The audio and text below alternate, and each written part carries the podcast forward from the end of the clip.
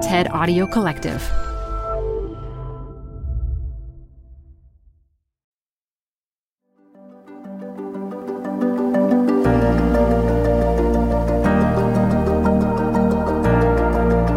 Hi there, it's TED Health, and I'm your host, Dr. Shoshana Ungerleider. What if every one of us has a trusty confidant? Someone who truly listens and stands by our side for life. Media figure Gus Worland, in his emotionally charged TED 2023 talk, reveals the bleak truths of suicide by sharing his own personal journey of loss and resilience. Gus invites us on a collective mission towards enhanced mental well being and suicide prevention, beginning with forming our own enduring gotcha for life bonds. In his inspiring talk, Gus compels us to envision a world where loneliness is a myth and the task of preventing suicide is a collective commitment.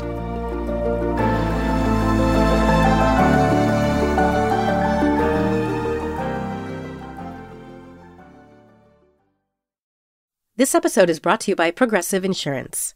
Whether you love true crime or comedy, celebrity interviews or news, you call the shots on what's in your podcast queue. And guess what? Now you can call them on your auto insurance too with the Name Your Price tool from Progressive. It works just the way it sounds. You tell Progressive how much you want to pay for car insurance, and they'll show you coverage options that fit your budget. Get your quote today at progressive.com to join the over 28 million drivers who trust Progressive. Progressive Casualty Insurance Company and Affiliates. Price and coverage match limited by state law. Welcome to the Canva guided meditation for stress at work. Impending deadline? Generate Canva presentations in seconds. So fast. Brainstorm got too big? Summarize with AI in a click. Click, click. Writer's block? Release with Canva Magic Write. Magical. Stress less and save time at canva.com. Designed for work. Support for this podcast comes from The Wonderful Company. If that name doesn't sound familiar to you, you probably know the pistachios that come from this company. Wonderful Pistachios is one of the highest protein nuts. Get snacking and get cracking with a snack that packs a protein punch. I love the various wonderful pistachio flavors. So, in addition to the original flavor, I'm particularly fond of the salt and vinegar, and I keep little packets of them in my car so that I can eat and get some protein on the run. Visit wonderfulpistachios.com to learn more.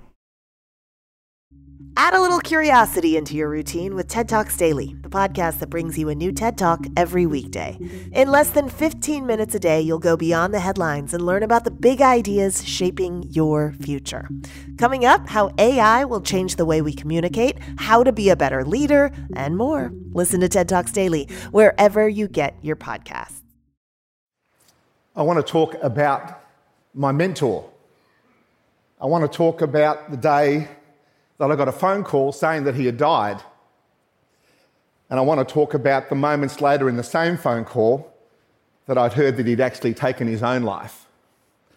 And I'm saying this because I want you to listen and also think about all the people that you love and adore and you cannot imagine living without in your life as you're listening to me talk. My friend, my mentor, my father figure, Angus, I truly loved him. My father had left the family home when I was quite young, and he took on the mantle to look after me. I'd known him from a very young age. He taught me how to swim. He was my cousin's boyfriend, then my cousin's husband, and he was just my go to guy. When I was starting to date girls and I wasn't sure what to do, I'd ring him up and I'd ask him, mate, what do you think? What's going on? How should I perhaps do this? When I ended up working for him years and years later in a big multi corporate, I'd always go to him for workarounds. How can I get this deal done? He always seemed to be that guy that I could turn to, and he'd always give me the right answer. Not only me, I remember walking around the corner at work one day, and there's always someone in his office. There was always someone waiting for him. If you rang him up, he was always on the phone, he'd ring you back. He always seemed to be that guy that had people going to him asking for help, asking for favors, asking for support. He was good looking, beautiful wife, my cousin, three beautiful children. Why would someone like that take their own life? Why would they? Makes no sense to me. And at the funeral, and talking to people after the funeral, just the frustration. Did you know? Did you know? Did you know? Did anyone know? Did you get a clue? And of course, everyone's saying no. I didn't have a clue. In fact, he was just like you're saying. He was my go to guy. He seemed to tick all the boxes. He seemed to just know what to say at the right time, and he seemed to be able to work his way, both personally and with work, to get life done. And he was successful. I told that story on a breakfast show that I was on.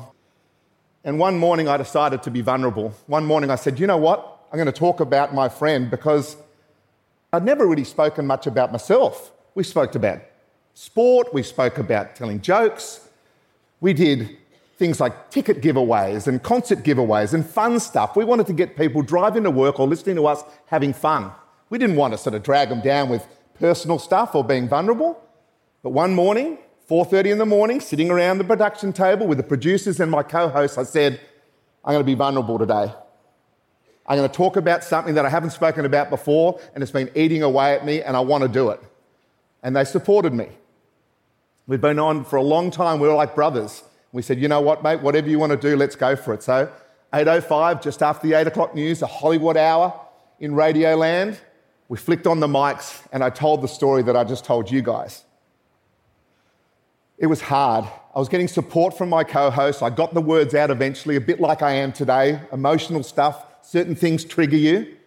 But what was truly happening behind me was all the phone lines into the radio station were flashing, which means people were phoning in. Normally, those lines would be for you to ring up to be part of the show, to tell a joke, to win a concert ticket, to win a movie ticket. All of a sudden, all those lines were flashing. Didn't quite realize why. The producer comes in and says, We've got all these people that want to thank you for telling your story. I thought, That's nice. I put myself out there. It is nice to get a little bit of love like that. So we started putting a few calls through. Not only were they telling me, Thank you for telling that story, more importantly, it was like we'd given them a green light. We'd given them permission to talk about the stuff that they wanted to talk about. All of a sudden, in a safe place, like a radio station where they'd normally laugh their way to work, we'd given them a little opportunity to talk about the stuff that's truly important to them, the stuff that they had in their bellies, the stuff banging around in their heads that they never thought they would get a chance to talk about. So, what we did for the next 90 minutes was just the most beautiful radio that I've ever been involved in. We took no traffic reports, no news reports, we played no music, we just had 90 minutes of people bumbling and fumbling and getting their way through a conversation of gravity with us in the radio studio.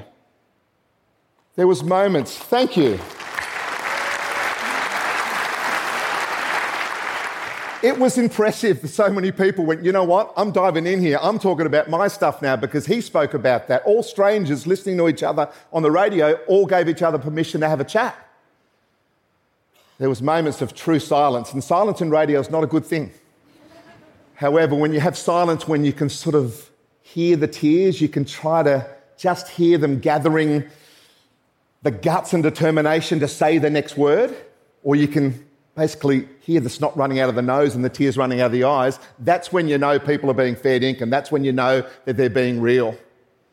So, fantastic. And it made me think, whew, wonder how many other people are worrying alone. If we just open it up on this radio show on this morning and I tell my story, then we have 90 minutes of people going, me too, me too, me too. I wonder how many people are out there feeling exactly the same way. So that day changed my life. I decided to commit myself to being more honest, to being more vulnerable, but even more importantly, let's get suicide prevention down to zero. A huge call, I know, and I said it in the Australian press and everyone gave it to me, but I don't care. I'm going to focus on making sure that no one goes through the type of stuff that my mate went through. And how do we do that? How do we do that? That's the trick. So, for the last six years, I've been running a foundation called Gotcha for Life. I want everyone in the world to find someone who has gotcha for life. Someone you can talk to, warts and all, without any fear of judgment about the truly important stuff. Why do we keep celebrating with lots of people in parties, but we don't celebrate the stuff that's a little bit harder, the stuff that's not so good? Why is that the case? So that's been the focus. I don't know if you know the stats around suicide. In Australia, seven men every day, two women, nine Australians that woke up this morning won't wake up tomorrow morning. 65,000 people in Australia try to take their own life every single year. The number one way to die if you're a young Australian male is suicide. Now, according to the World Health Organization, WHO, they tell me that over 1,900 people that woke up this morning won't wake up tomorrow morning, they would have taken their own life. On top of that, 38,000, nearly 40,000 people will try to take their own life today. 1,900 people today, 38,000 will attempt today around the world. So, this is not what we're going to accept. This is line in the sand time to go, no, no more. But what can you do? If you look at the world as this huge, big place, it might be too big a task for you to deal with. It might be too big in your own country, it might be too big in your own city. But what if we just started looking after your own village?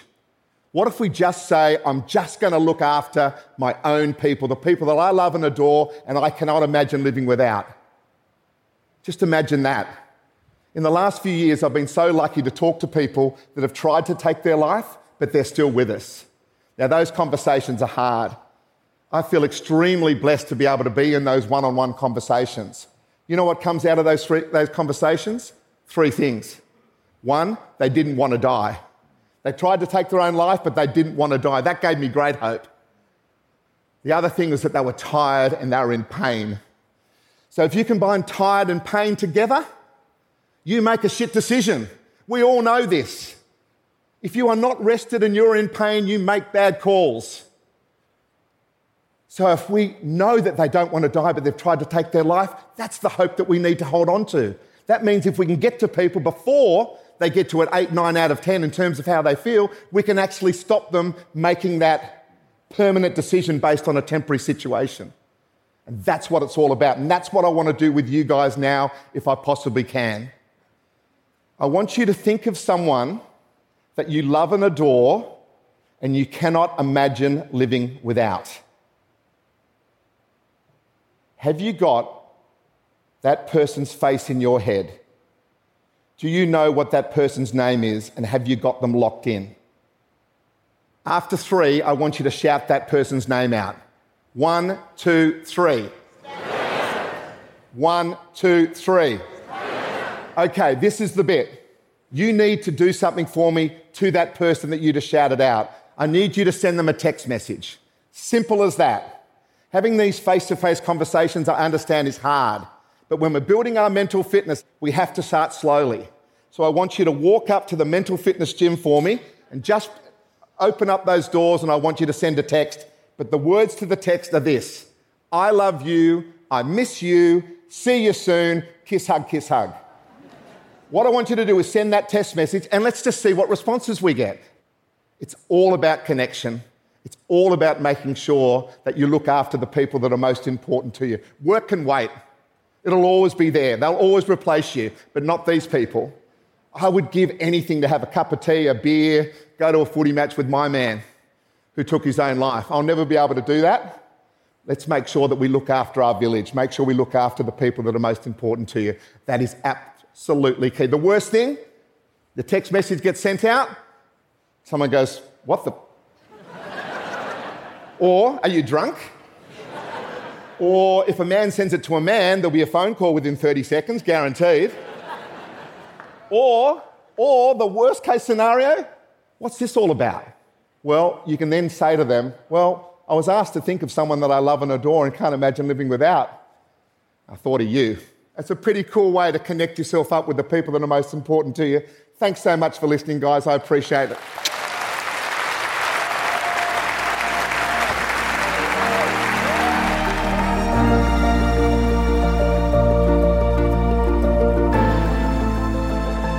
That's it for today's episode. Thank you so much for listening. This episode was produced by Dan O'Donnell and fact checked by Vanessa Garcia Woodworth. Special thanks to Maria Lajes, Grace Rubenstein, Farah De Grunge, Jimmy Gutierrez, Anna Phelan, Michelle Quint, and Colin Helms. I'm Dr. Shoshana Ungerleider. I'll talk to you again next week.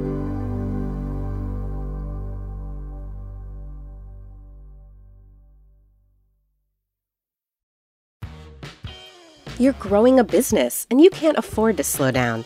If anything, you could probably use a few more hours in the day. That's why the most successful growing businesses are working together in Slack.